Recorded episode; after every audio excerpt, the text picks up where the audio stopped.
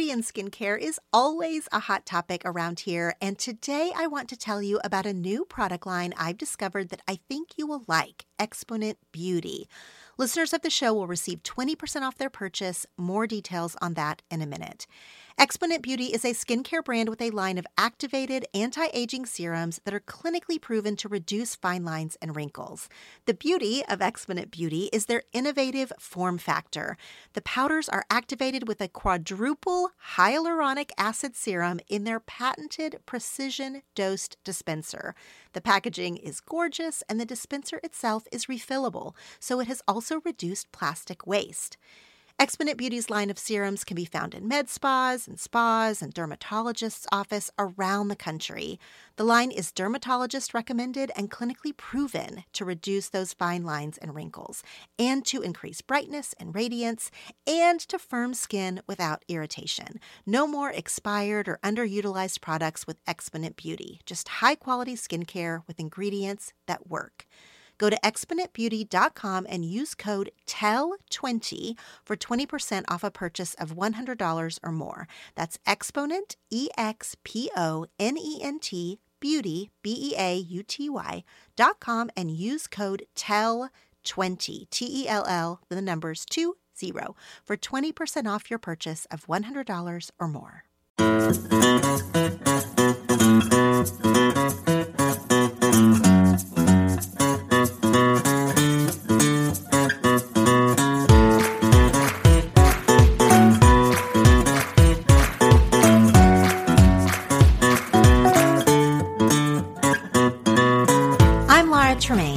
Have ten things to tell you, and you have ten things to tell.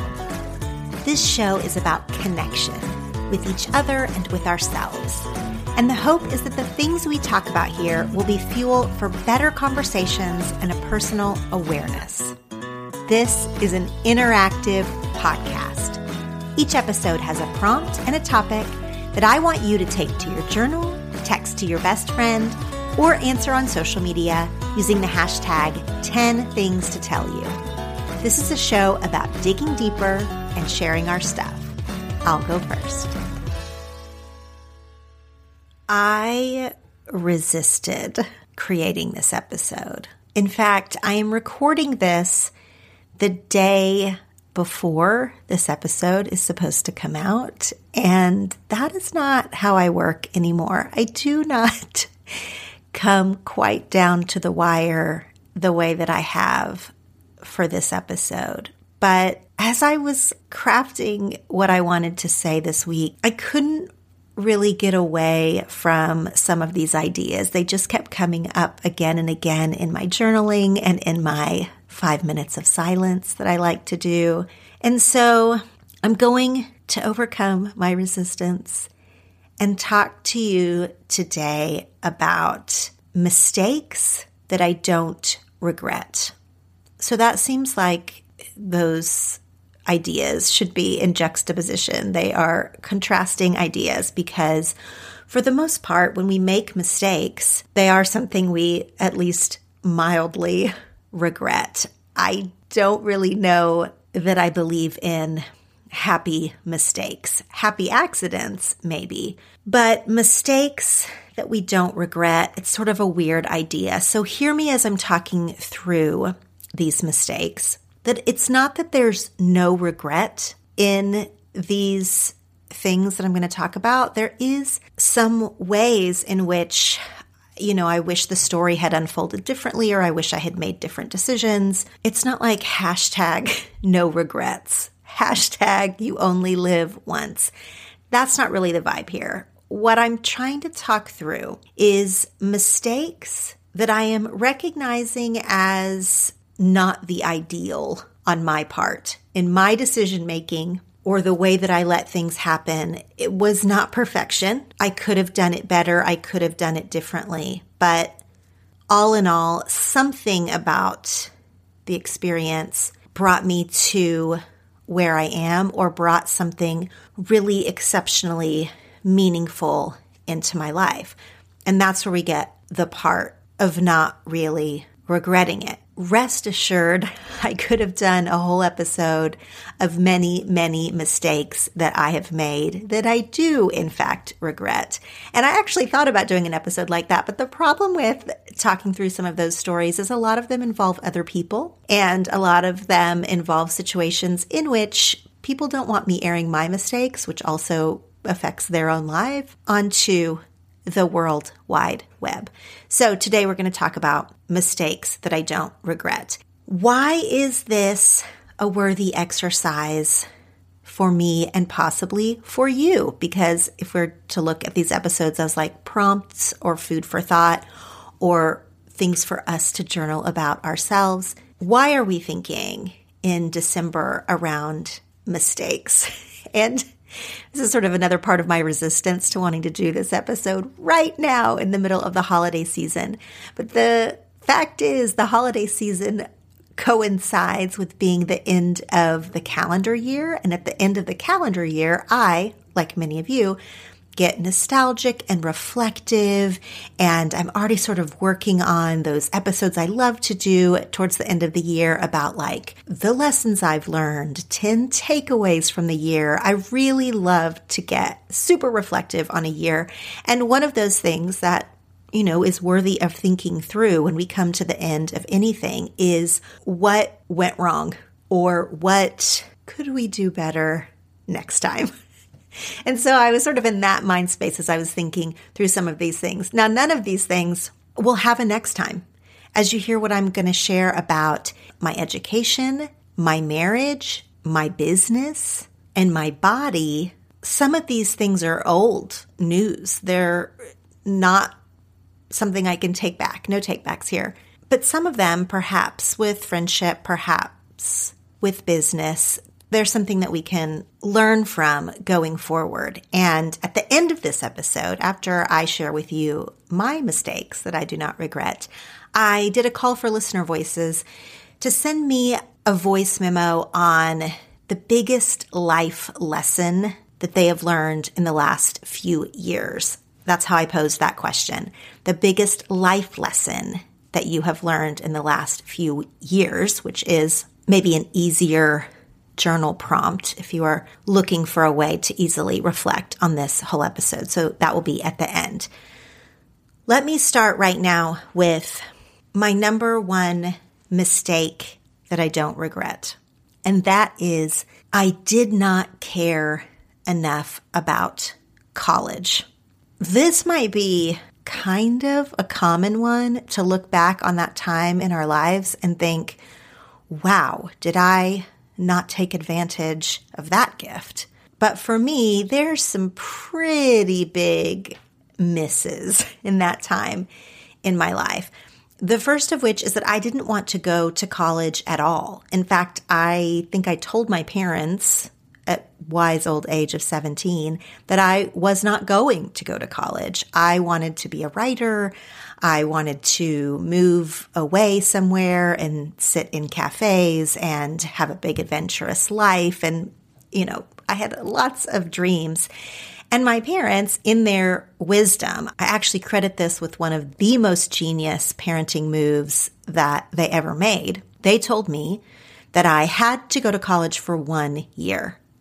I just had to try it.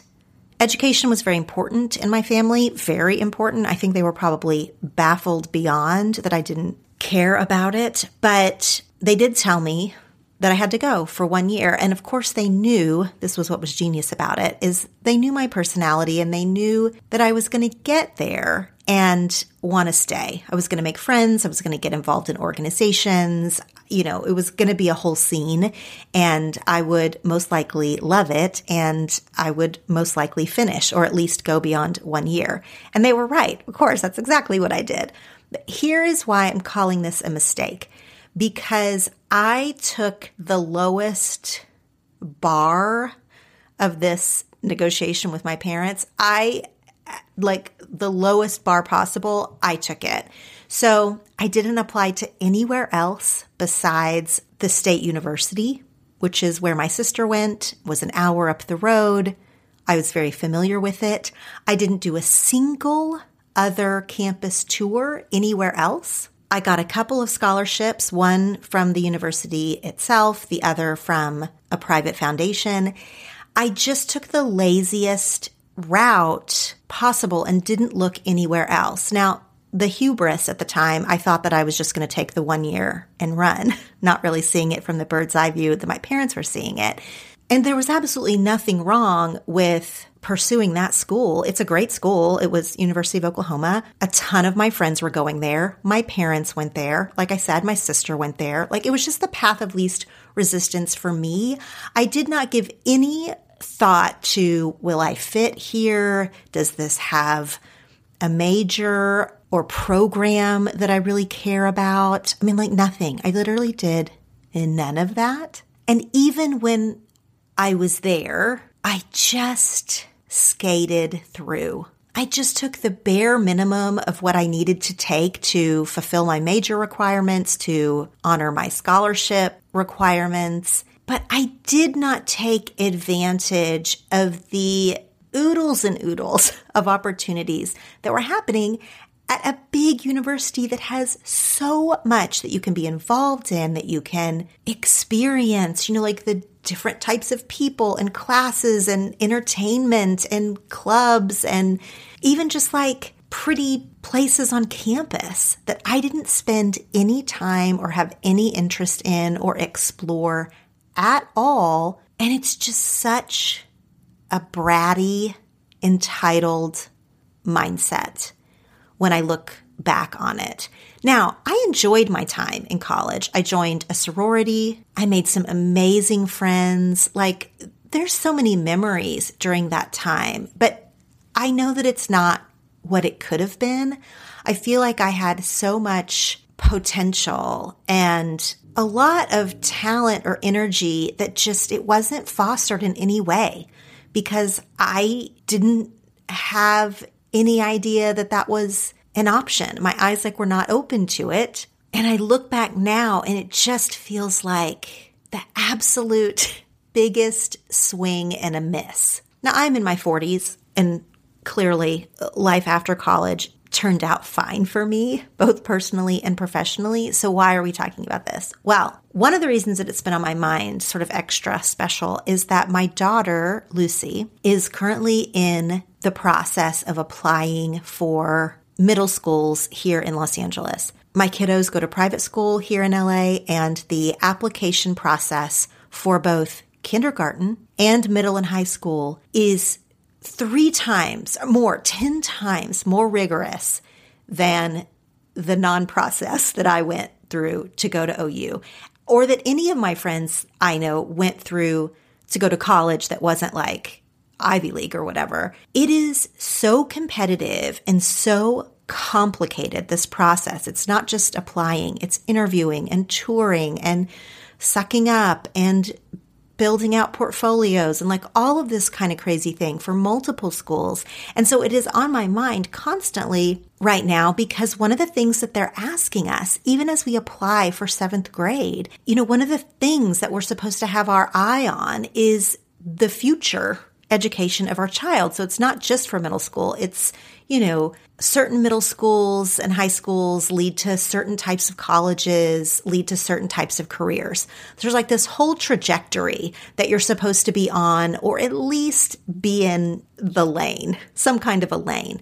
Now, Jeff and I both do not think about college in this way. Jeff went to a great, very prestigious college, Washington University in Saint Louis, Wash U. He's a proud alumni there. So like, we're both college graduates. We want our kids to go to college if that's what they want. But like, we are, neither of us are obsessed with education, maybe in the way that we're supposed to be, according to the culture that we're swimming in right now. And I'm glad that we're not. I mean, that's a approach in our parenting that we're completely on the same page about, but it does have me in my feelings about my own wasted educational choices when I was younger and lack of mentorship in that area. I've also never experienced anything like this. Applying to these private schools in L A is uh, bananas, y'all. I mean, it is fascinating, but I went to Oklahoma public schools. Like, there was not a choice where I lived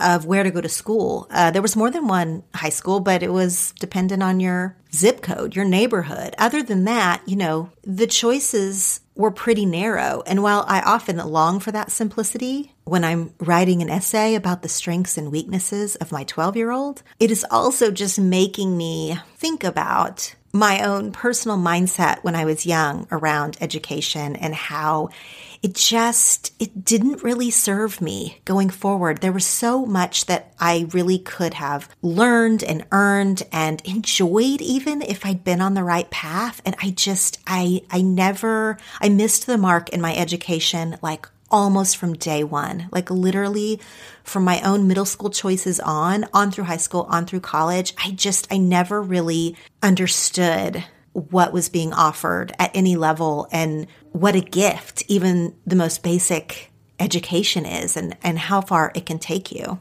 Now, as for the second part of this prompt, why don't I feel regret around this mistake? Well, a few things. I have all kinds of grace for seventeen, eighteen, nineteen-year-old Laura. Like, there were lots of things out of my control. There are lots of things I didn't know that I didn't know. And then, of course, like I already said, there were really good things that came out of my time in college. Really, really good things. Friendships especially that really have contributed to who I am today. I wish that that was a more complex and nuanced story. I wish that I had all of these professors and experiences and leadership things. And I wish I had like a very stacked remembrance of that time. And that's not so true. It's a pretty simple time in my life. But I think of it now, and this is what makes it not a regret. I think of it now as a bridge to the next part of my life.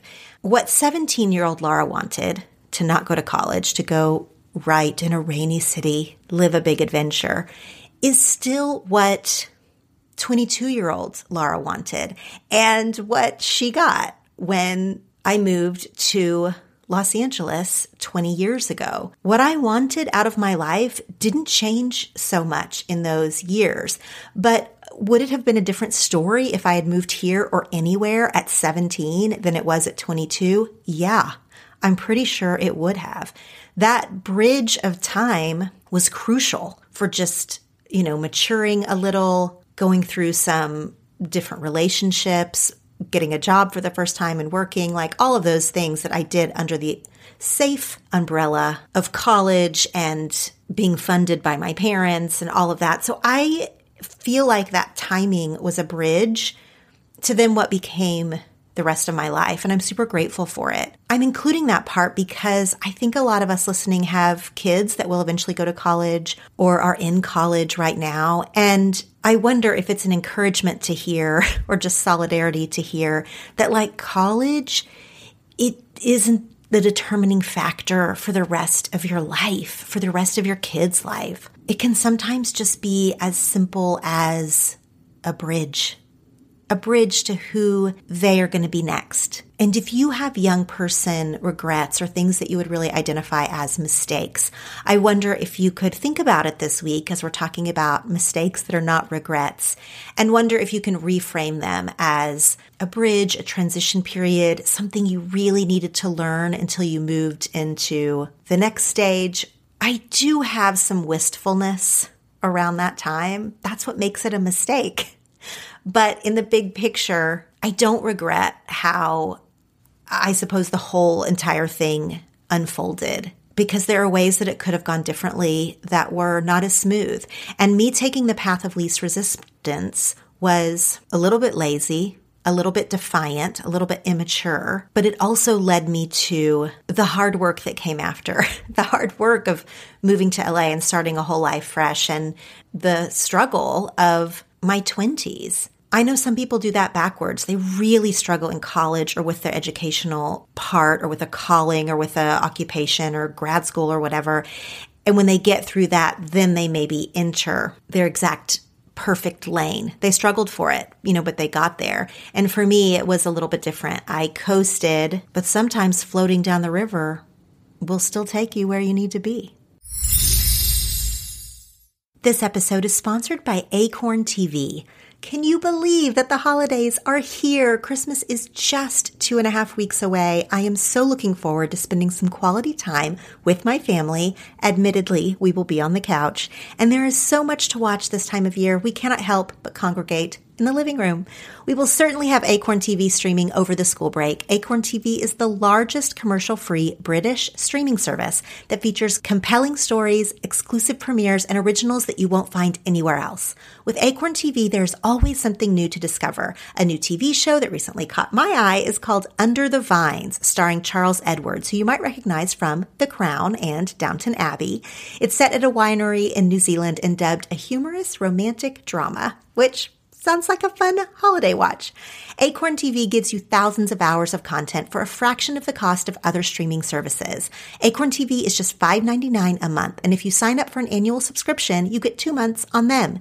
You can also stream Acorn T V on any device or tablet. It is compatible with all the normal options like Apple T V, Roku, or any Apple or Android device. Try Acorn T V free for thirty days by going to acorn dot t v and entering promo code U. But you have to enter it in all lowercase letters. That's Acorn, A C O R N, dot T V, and enter promo code U, Y O U, all in lowercase, for your first thirty days free. Okay, next, number two on the mistakes that are not regrets. This one, a little bit tricky to talk about, and I don't like talking about it super publicly because I feel like it can really be misconstrued and misunderstood what I'm saying, but I'm going to say it here because there absolutely is no more epitome of a mistake that is not a regret than this. I had to beg Jeff to marry me. Now, I did it. I'm glad I did it. I'm glad he consented. So in that case, this makes it not a mistake and certainly not a regret. And yet, when I look back on that time, I want to slap myself upside the head. Because I was way, way too old to let someone else determine my worth, to have to convince them that I, it was a good decision. And I would never, never want Lucy, my daughter, to be in this same position. I would tell Lucy, if it came to her being in this same or similar position, that if you are having to convince someone of your worth or your future, if you are having to like make a case for yourself, run for the hills. This is not the person for you. The person that you marry should feel that they have won the life lottery, just as you should feel that way. Now, should there be a lot of practical decision-making around getting married? Yes, of course. Love is not enough. Like Goo Goo Eyes, love is not a reason to pledge your soul to someone else. But the practicalities of forging forward with a life partnership, there has to be an equality there, and that you're both feeling like you are getting the best possible partner. Now, to be fair, I think that on our wedding day, Jeff thought that. I think he thinks that now. But there were a couple of years in there when we were dating that he had either turned off the switch in his mind of heart and heart. He told me he never wanted to be married. He never wanted to have children. He told me that when we first started dating. And so he just wasn't even thinking in those terms for a good year plus of our dating life. And then when it became clear that we were going to be more serious, and I really did want to get married and have a family, we entered a good year plus of me trying to convince him it was a good idea. This is not the power dynamic that I would ever want again in a relationship. Ever. Not a romantic one, not a business one, not a friendship, nothing. This is a terribly unequal power dynamic, which in the terms of me and Jeff was further fueled by like a literal power dynamic. When we met, he was my boss. We stopped working together soon after we started dating, but there was sort of that relational rapport that for a long time remained as boss employee, even though we weren't literally anymore. And in fact, we're dating. There was also a huge age gap. I was twenty-five, Jeff was thirty-eight. I was barely out of the sorority house. He was on his second successful career. Like, we were in really different places in life. And while that doesn't have to be a barrier at all, I actually don't think, like, objectively that, that those things were barriers, but they contributed to this very unequal relationship that persisted on my side into our early years of marriage. I think that he was a lot quicker to drop a lot of those things. I carried forward a lot of baggage of feeling like an employee, of feeling a little resentful that I'd had to do all this begging. But even when I, you know, got what I wanted, I still emotionally punished him a little bit. I had a lot of insecurities in our relationship and in our early marriage. I had a lot of insecurities that I you know, carried with me. And the way that I act out insecurities, by the way, is to act um, kind of pompous, like kind of obnoxiously independent and superior. And that's how I get when I am feeling insecure, like not top of mind, by the way, it's all sort of subconscious. But when I look back, I can see that that's exactly what was happening. And those are not really attractive qualities. So I wasn't exactly like helping myself along with that type of attitude, especially after we were married. But it was something that we had to work through. To me, this is of my whole life. Marrying Jeff is one of the best decisions of my whole life. It's, you know, absolutely shaped my past two decades. But it is also those early years, also some of my biggest mistakes and how I carried myself, handled myself, degraded myself almost, which he wasn't asking me to do. I do feel like I should clarify that he wasn't like judge and jury, like forcing me to make a case for marriage, but that's how I was approaching it. And that was a mistake. I think that was a mistake. And if I could go back and handle myself differently, I wonder if the outcome wouldn't have saved me years of angst in our early marriage, because I think that we would have ended up married anyway. I think that we are meant to be married. But I spent so much of that time proving my worth and then defending the decision to get married and then, you know, trying to like prove I was right, which was just, it wasn't a great posture. I mean, God bless him for sticking it out all of those years. And he, he is not to be given a whole pass. By the way, he should have recognized that I was his future. But, you know, he didn't at first. And he certainly did not manage the power inequality well at all. He made some of his own huge mistakes back then, which I've talked about in more of a business context, in that he fired me, wouldn't let me uh, work on his T V shows or movies anymore. That was a huge rift in our relationship that also carried forward. So there was a lot of mistakes on both sides, but since I can only speak for myself in this context, it is mistake after mistake after mistake, but yet I don't have any real regrets about it, deep regrets about it. I obviously have regrets in that I wish I had done it differently, conducted myself differently. And so there are those like surface feminist regrets. But on a deep level, on a soul level, it turned out just how we both needed it to. We, we both learned so much, and we both let it bring us together instead of driving a wedge and driving us apart, that I think for the overall good of our lives, it was a journey we both had to take. But yeah, mistakes galore. If you want to hear more about that part of my story, I write a whole section about that in my book, Share Your Stuff. I'll go first. Okay, here is mistake number three. That is a mistake and not a regret.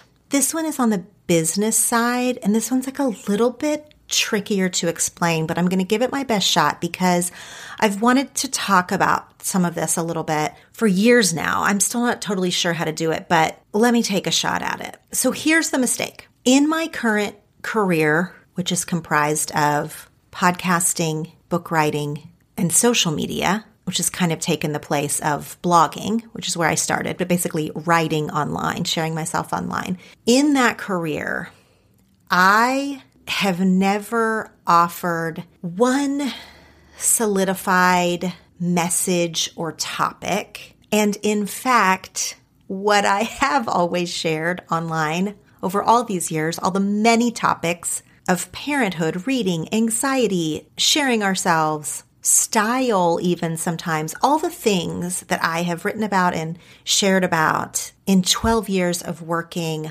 online, I have never, from a business perspective, honed in on one thing.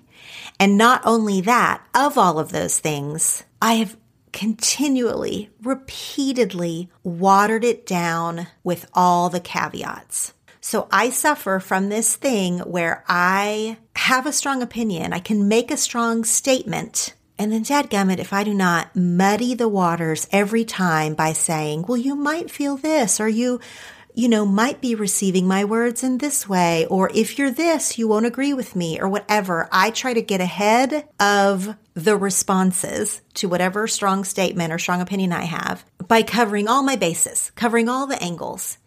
And I've just never managed to not do this. Let me tell you something that in real life, I do not do this.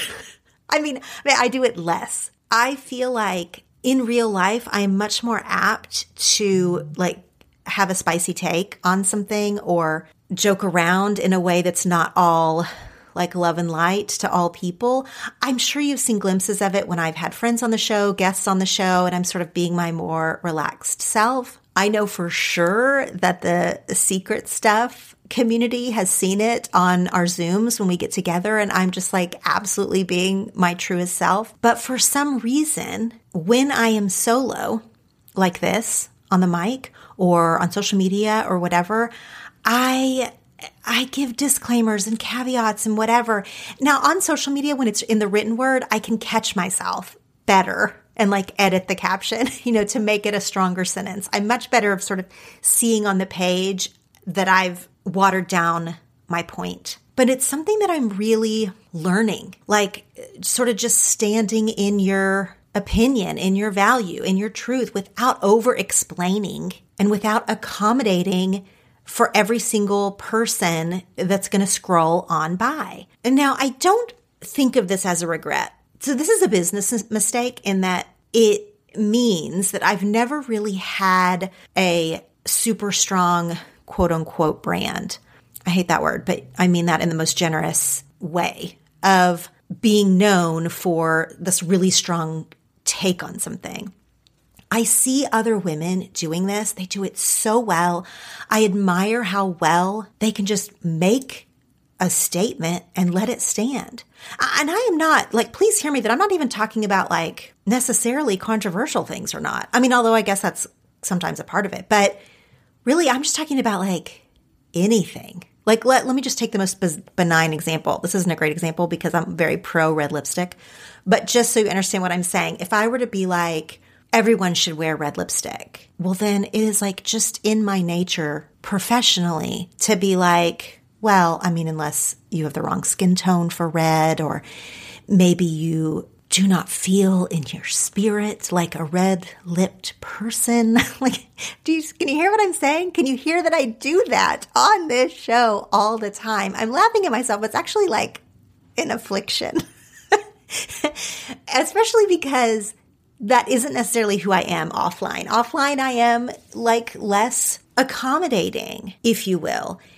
It's not a regret because I want to be inclusive. I want people to be able to hear what I'm saying and open their mind or heart to the possibility of red lipstick if they've never thought of themselves as a red lipstick person. And to me, I am softening the idea, like by couching it the way that I often do, by giving caveats and disclaimers and seeing it from a bunch of angles, I hope that I'm letting people in to a conversation that they would normally just avoid, right? So like, I don't think about it that strategically as I just said it, except I think that's what I'm doing subconsciously. And so for me, in that way, it's not really a regret. I want everyone to feel welcome at the table. I want people to be able to hear a message or an idea that would have made them click unfollow if I had just stated it as a strong, bold statement, if that makes sense. So it's not really a regret, but I'm here to tell you absolutely, like unequivocally, it is a business mistake. It's a business mistake. by not being super clear and concise with pretty much one particular message or topic, it's definitely been somewhat of a hindrance in a business situation. Because the second part of this, besides just strong statements, no caveats, the second part of this is about one topic. So a lot of us who were mom bloggers back in the day, a lot of us, before they started calling it lifestyle blogging, were certainly blogging about things besides motherhood. So I used to write about motherhood on Mondays. I had Mommy Mondays. And then that kind of freed me up to the rest of the week because I blogged five days a week for years to write about all kinds of other things. I used to write about home decor, style, anxiety, what I was reading, of course, and a lot of those things I still do share. Well, quite a few of the women that I considered colleagues, fellow bloggers from back in those years, the ones that were really business savvy and the ones that were really talented at what they did, a lot of them like niched down, right? Which that was the business advice we received at the blogging conferences. And in a lot of ways, those were right. They became just book bloggers or just style bloggers, home decor bloggers, whatever. And they sort of dropped the mommy stuff, whatever it is that they did. They narrowed it down and they did it very, very well. And I watched a lot of these women become uber successful by pivoting into a more professional sphere from when all of us were just sort of like journaling online. Now, don't think that I didn't notice it then and call it out to myself then, and like even try to think about how would this work for me? What if I only became a book blogger? Because that's something that I love to talk about and I get a lot of response when I talk about reading. Or what if I became only a style blogger? I only entertained that idea for four seconds. If you do not know this, style blogging is so hard. And if you follow, if you follow any style bloggers for funsies, like take a moment this month during the holidays and really appreciate that what they do is actually such grueling work. It's really hard. Anyway, when I thought for myself about what could I really narrow down to and really hone in and become like an expert on something or known for something or whatever. And it just, it never, I could I just could never give up all the other topics. Like I, I just couldn't imagine only writing about anxiety. I mean, that's maybe not necessarily a genre of online work, but maybe it is. I don't know. I just couldn't really give all of it up that I wanted to share. Now, of course, in the last couple of years through this show and then my book, I've really become super passionate about my very grand thesis that sharing yourself will make you less lonely. I believe that deeply. I will talk about that for years longer. Like I really love talking about sharing yourself. I love leading the online challenges, which I did long before this show. Like I really love that. And so that's maybe become a little bit of what I'm known for. But also, you know, I want to lead a book club, which is a big part of Secret Stuff. And that doesn't have anything to do with sharing yourself. I mean, I hope you share yourself in book club, maybe, but really we're there to talk about books and like great books and whatever. So I understand that I am a mess of a message online. And this is something I talk about in my mastermind or I've talked about with other blogger friends. Like, I get it. It's not that I'm oblivious to it. And it fits really perfectly in our topic today of mistakes that are not really regrets. It's not every day that you find a product that you truly love and want to shout about from the rooftops. Well, friends, I have found something that I am genuinely excited to share with you today, and that is Born Shoes. Born Shoes are made with the best top-quality leather with functional stitching and flexibility. They are lightweight, but they're also supportive. They are great for all casual occasions, extremely comfortable, and especially good for travel. The brand recently gifted me a pair of the Ithaca-style sandals. Of course, they are beautiful. The footbed has extra foam for added comfort and with a slight heel for lift. I am positive that I could walk all over London in this pair of shoes, just like I did in my Born sandals last summer. Born Shoes offers sandals, flats, boots, and heels in several styles and color choices. Take comfort in Born Shoes. Every season, they make high-quality shoes that feel as good as they look. With artistic touches, unparalleled craftsmanship, and exquisite materials, Born designs shoes to satisfy the demands of every lifestyle. Go to born shoes dot com for a fifteen percent discount plus free ground shipping on all full-price shoes when you use my promo code TELL. That's Born, B O R N, shoes, S H O E S, dot com, and use promo code TELL, T E L L, for fifteen percent off and free shipping, available exclusively to our listeners for a limited time. With sunshine, outdoor activities, and so many fun things to do outside, it is impossible not to enjoy all of these good weather days up ahead. Of course, we all know that more sun and fun means more sweating and, yes, more odor. That's why I'm excited to tell you about Lumi. Lumi is the first of its kind in the full-body deodorant world and is seriously safe to use on any and every part of your body. It was created by an O B G Y N who saw firsthand how regular body odor was being misdiagnosed and mistreated. I especially love that Lumi deodorant is baking soda and paraben-free. It is also pH balanced for safe use on all areas of your body. You can choose from a variety of fresh scents like clean tangerine, lavender sage, and toasted coconut. Lumi's starter pack is perfect for new customers. It comes with a solid stick deodorant, cream tube deodorant, two free products of your choice like a mini body wash or deodorant wipes, and free shipping. As a special offer for listeners, new customers get five dollars off a Lumi starter pack with code U at lumi deodorant dot com. That equates to forty percent off your starter pack when you visit Lumi, L U M E, deodorant, D E O D O R A N T, Dot com and use code U, Y O U. Okay, this next one is the only one that I have to bend the rules a tiny bit on because it is absolutely a mistake and I do have regrets. So I'm bending the rules. I think it's worth talking about anyway. It is a mistake. I do wish that this had really gone down way differently. The only way you can frame this up as no regrets is that I learned from it and we're moving forward from it, but it is absolutely not what I would have chosen before, during, or after. And that is the multiple times I really didn't listen to my body and the fact that it got me into some really bad situations. So way back on episode forty-nine, one of my very favorite episodes of this show from January twenty twenty, before the world changed, episode forty-nine was an episode called Where Are Your Band-Aids? And it's talking about the places in your life that you've just sort of slapped a Band-Aid on, metaphorically, or I suppose literally, that really, they need more attention than that. Like you need to see a doctor, metaphorically or literally. And one of the stories that I shared in that episode that is uh, such a lesson for me that comes up all the time is this story of when one of my babies was a toddler, I bent down. I don't even remember which child it was. Might have been Finch. I bent down to pick up Finch and my neck just like froze. I like literally could not move my head one or the other, just locked up. I could not move my head one way or the other.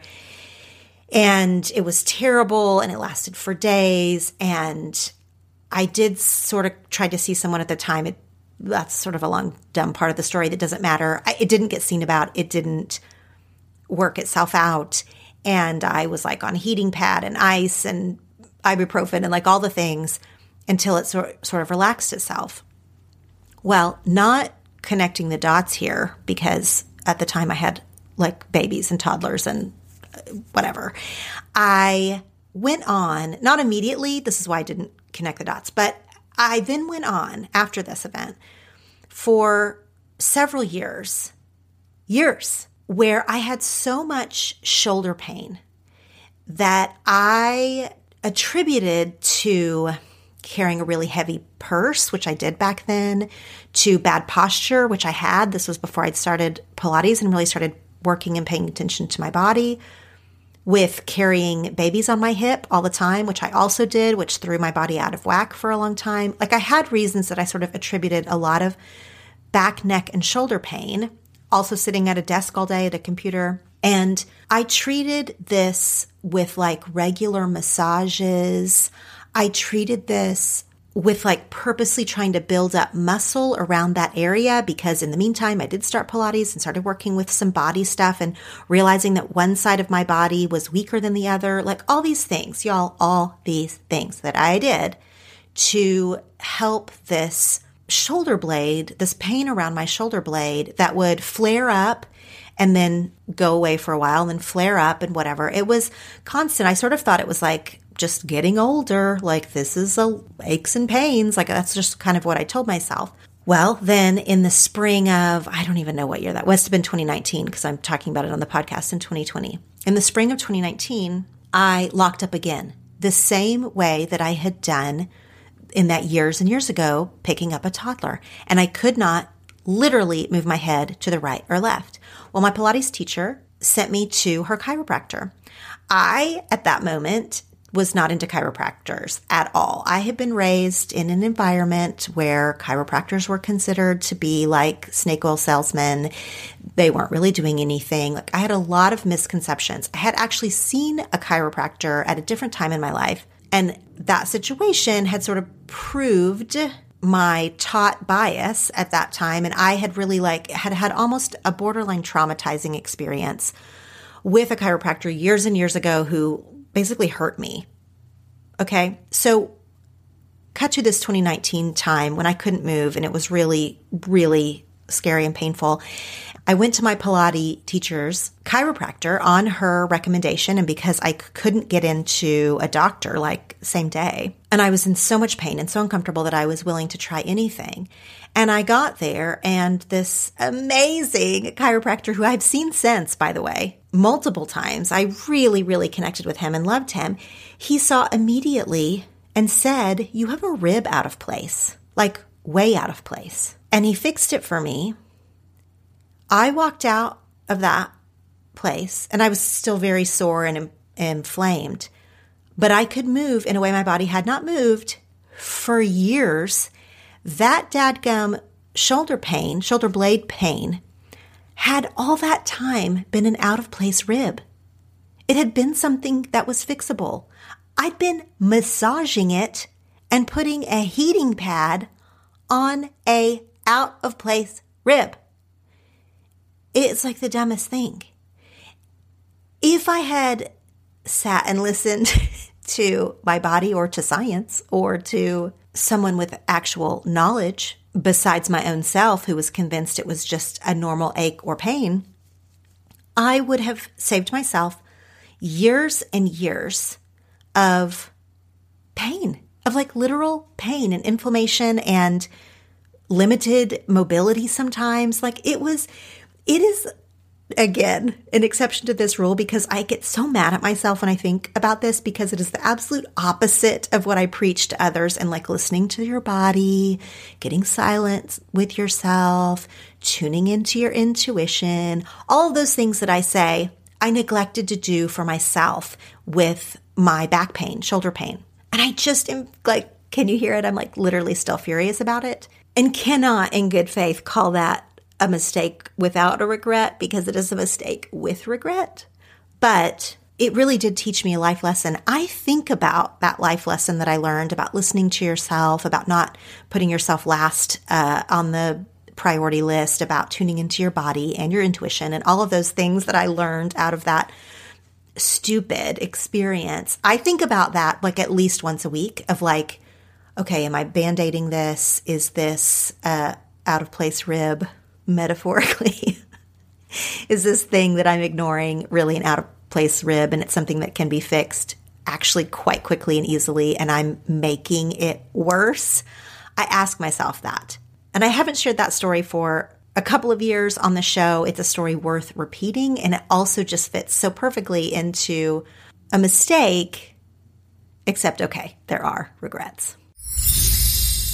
Y'all know that I love to play games on my phone to unwind, and I am always looking for a new one to download. And I recently ran across Two Dots, and I want to tell you about it. Two Dots is a free-to-download, puzzle-based game that involves connecting dots through relaxing puzzles while unlocking levels and collecting prizes along the way. There are different gameplay modes to make the experience unique and exciting with every single puzzle. There are over five one thousand distinct puzzles with various power-ups and special dots ready to earn as you move through the levels. The in-app music and visually stimulating interface provide a soothing experience when you just want to relax and unwind. Not only is Two Dots free to download, but it can also be played without internet connection. So playing on the go offline is a breeze. And if you don't want to play alone, you can challenge your friends on Facebook as well as connect with the larger Two Dots community for even more engagement. If you're looking for the perfect game to help you relax but also keep you engaged, download Two Dots for free on Android and iOS. Okay, so lastly, I do want to share with you some listener life lessons. Life lessons are not exactly the same as mistakes or no regrets. I get that, but I've just been thinking a lot about life lessons and how many of these also came out of mistakes I've made, right? Or regrets or something. They are the best at teaching us our life lessons, right? So I hope as you listen through to my experiences and stories that I shared today, and then listen to these listener life lessons, that you'll have a little light bulb moment for your own that maybe you would want to share with a trusted friend, take to your journal, toss out around a holiday dinner table, if that makes sense in your life, because I love these kinds of conversations. So here come the listeners. Thanks for listening, friends. Now go share something. I'm Steen from Virginia, and my life lesson is to just hire movers. We moved ourselves after years of the military moving us into a three-story townhouse. And with all of your moving stories, I just have to say, this is the last time at age forty-five I will ever move myself into a house, because I'd rather spend the money. Have a nice day. Hi, Laura and friends, Wisconsin Rachel. One of my biggest life lessons in the last five years has been to jump off of that competitive suffering train and not worry about how big or how small anyone's, or even my own, especially, suffering is, because it doesn't matter. Pain is pain, and we all could use some support and some love. I'm Celeste from Alabama, and I've learned to utilize my B D E, or big d- energy. If I'm feeling nervous or anxious in a particular situation, I take a calming breath and access my B D E, which reminds me that I'm brilliant and absolutely capable of anything and everything. Feeling nervous to ask for a raise or have a difficult conversation with your partner? Utilize your B D E and go in with confidence. Please note that no specific genitalia is required to possess B D E. Happy holidays, everybody. I'm Heidi from Vacaville, California. I've learned a couple of things. The first is advice my friend and I always give each other, and that is to sleep on it. This can be before you send a text, make a call, or have a certain conversation. It gives you time to calm down and think it over. If you don't have twenty-four hours, you can still take a step back and collect your thoughts before taking action. The other piece of wisdom is from a BetterHelp therapist I talked to last year. She told me, you can't care more than they do. This has been really liberating. When I'm taking on someone else's problems or trying to fix something, I stop myself and say, wait, you're caring more than they do. They have to step up too. I hope this advice helps. Take care. Hi, this is Tracy from Wilmington, Delaware, and one of the life lessons I keep needing to relearn is that this too shall pass. It seems like it can apply in almost any area of life, but for me it's been particularly true in parenting. We started out as foster parents for about a decade and are now raising our own children, and it's easy to get caught up in the overwhelm of what's hard right now, but I just need to keep reminding myself that no matter what the situation, this too shall pass. Hi, my name is Colleen from Illinois, and the biggest lesson I've learned in the last few years is to go ahead and do the thing you've dreamt of doing, even though you're not sure how it will work out or where it will lead. After years of dreaming of starting my own podcast, I gathered all my courage and launched one a few years ago. Even though that podcast didn't go where I hoped it would, I learned invaluable tools in the process, and that led me to a job editing and producing other people's podcasts. I never would have been able to do this work if I hadn't thrown myself fully into what felt like a silly little dream at the time, and I'm so thankful that I did.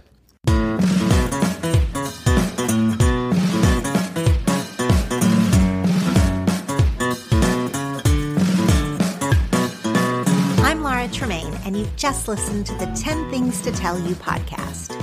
You can find the show notes and subscribe to episode emails at ten things to tell you dot com slash podcast. And you can follow us on Facebook and Instagram at ten Things to Tell You. Remember, this is an interactive podcast. I have ten things to tell you, and you have ten things to tell. So take this topic to your journal or a friend, or post on social media using the hashtag ten things to tell you. These episodes are meant to bring connection with others and ourselves and spark better conversations.